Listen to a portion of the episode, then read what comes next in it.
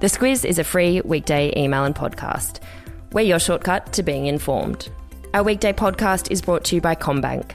With the ICC Women's T20 World Cup underway, Commbank are backing the Aussie cricket team and a bid to break attendance records at the grand final on the 8th of March. So come on, Aussies, come on, head to t20worldcup.com and buy a ticket to a game in your city. Good morning, I'm Claire Kimball. And I'm Larissa Moore. It's Friday, the 28th of February. In your squiz today, the beginning of the end of the war in Afghanistan, travel ban extended as COVID 19 spreads, Canada says no to Sussex security bill, and Friday Lites. This is your squiz today. The US and the Taliban are expected to formally sign an agreement tomorrow that could mean the end to the US's war in Afghanistan. It's not a completely done deal, but if it does all go to plan, it will wrap up 18 years of war and nine years of attempted peace talks. Can you give us a quick refresher here, Claire? This chapter started with the September 11 terror attacks in the US. America turned its attention to Afghanistan and the Taliban after those 9 11 attacks in the US because it was revealed that uh, the Taliban were protecting Al Qaeda leader Osama bin Laden. A month later, a US led coalition of troops invaded Afghanistan. That included Australian troops. And then two months after that, the Taliban regime collapsed in Afghanistan. It had been ruling Afghanistan for some years by that point, but it didn't die. And over the last few years, America and an installed government in Afghanistan really have been struggling to try and keep violence uh, and insurgent attacks uh, to a minimum. And it's taken all of this time to try and get the Taliban uh, to agree that they will step back and work towards peace. So, if the deal does get signed, the US will start getting their troops out of Afghanistan. What else is being negotiated? A couple of big things, and really these are conditions that the Taliban has to meet. The first is that they'll start direct negotiations with the Afghan government. Until now, they've been considering the US backed Afghan government to be illegitimate, so they really need to start talking to them about what a transition to peace and for the future of that country, what that will look like. The second thing is that the Taliban has to guarantee that Afghan territory won't be used by terrorists into the future. There are a couple of big things that require a big shift from the Taliban, which is why these talks have taken such a long time.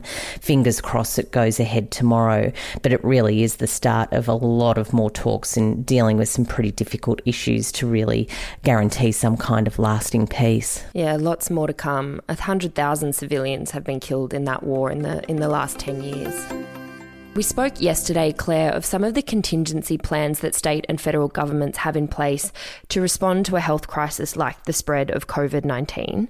Even though the World Health Organization hasn't declared this coronavirus to be a pandemic just yet, Prime Minister Scott Morrison is getting ahead and putting some of those contingency plans in place.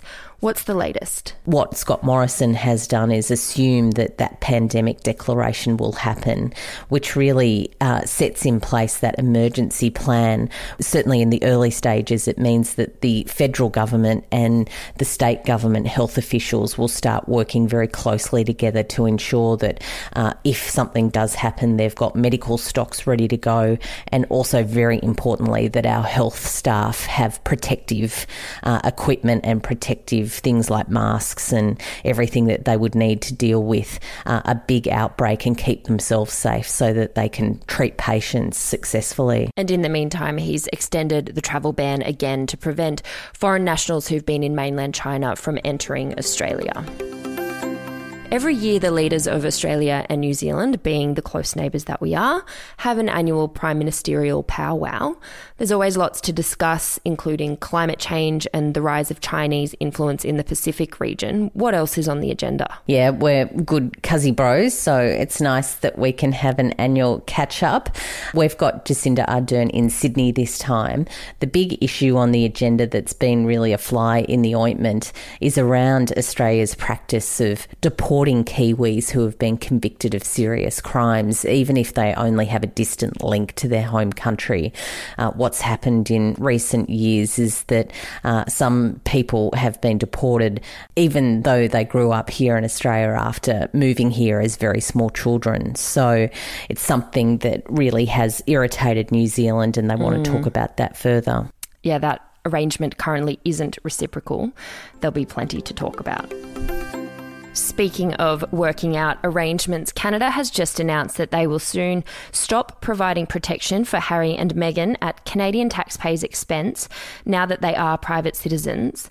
The Royal Canadian Police had been providing security for the Sussexes while they were in Canada, while they have been recognised as what's called internationally protected persons, but that arrangement will stop in the coming weeks. We're in the final days of February, Claire, which means summer is coming to a close. It's been a tough summer, to put it mildly, I mm. think we'd all say. Yeah. The Bureau of Meteorology has put out their autumn forecast. What's on the way for us? On the way for us is an average kind of autumn, which, when you look at what's happened in that unprecedented summer, it really is quite good to head towards average. Uh, Southern Australia uh, is looking in a lot of areas to get above average rainfall, which would be incredibly good, uh, particularly in South Australia, which has missed out on any of that uh, early 2020 rain. They're really dry there and they're really needing some help. The top end, though, is looking pretty dry in the monsoon season, which isn't particularly good. But for everywhere else, temperatures and rainfall are looking okay. So fingers crossed. We do get one extra day of summer though this year because, of course, it's a leap year. Leap years were started by Julius Caesar and then refined by Pope Gregory XIII in the 1500s, so they've been around for a long time. It's a day pretty chock full of some strange traditions. One of those is that it's the day for ladies to get down on one knee and ask Yeah. their partners to marry them. It's Been pretty dudded on the wedding front. None of my friends are getting married. I don't think they're going to break with um, their viewpoint on that on Saturday. Not going to take their four year chance. we'll wait and see.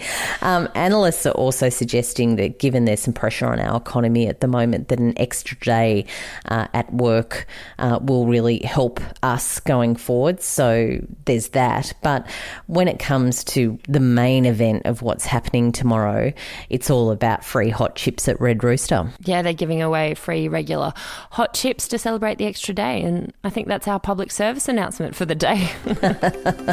Each Friday, we include a few things we enjoyed from the week, and honestly, it doesn't get better than Riker, the dog that flunked out of service school. I just have laughed myself silly over the last day. Yes.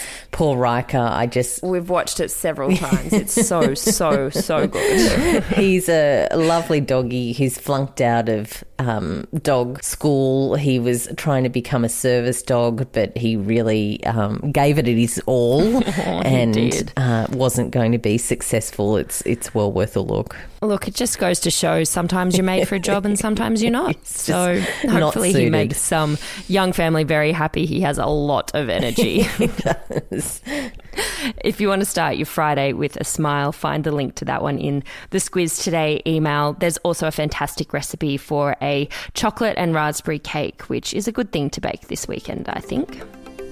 Every day, of course, you give us a song that relates to something in the news. What have you got for us today? In Squiz Sayings this morning, we've got um, director Rian Johnson, who's directed a couple of big films, uh, confess that Apple have a policy of making sure that bad guys don't have iPhones on camera. And it's long been thought that that was the case, that Apple really protects its brand very closely. So that's the spoiler. If you see someone without an iPhone, they're the bad guy. I know. So I've gone for Billie Eilish. I'm the bad guy. Duh. Ah, nice. Yeah. Duh. Duh. it's very obvious. So there you go. That's all from us this week. Have a great Friday and a really wonderful weekend, and we will chat to you on Monday. The Squiz is a free weekday email and podcast. We're your shortcut to being informed. Sign up at thesquiz.com.au. This week, our podcast is brought to you by Aware Super. Sometimes it can feel like retirement is a long way off, but whether it's two years or 20 years away, it's important to make sure your super fund is working for you. Aware Super is one of Australia's largest super funds and offers heaps of free tools and tips on its website for Aussies looking to get their super sorted and put a plan in place for their retirement. Read the PDS and TMD at aware.com.au.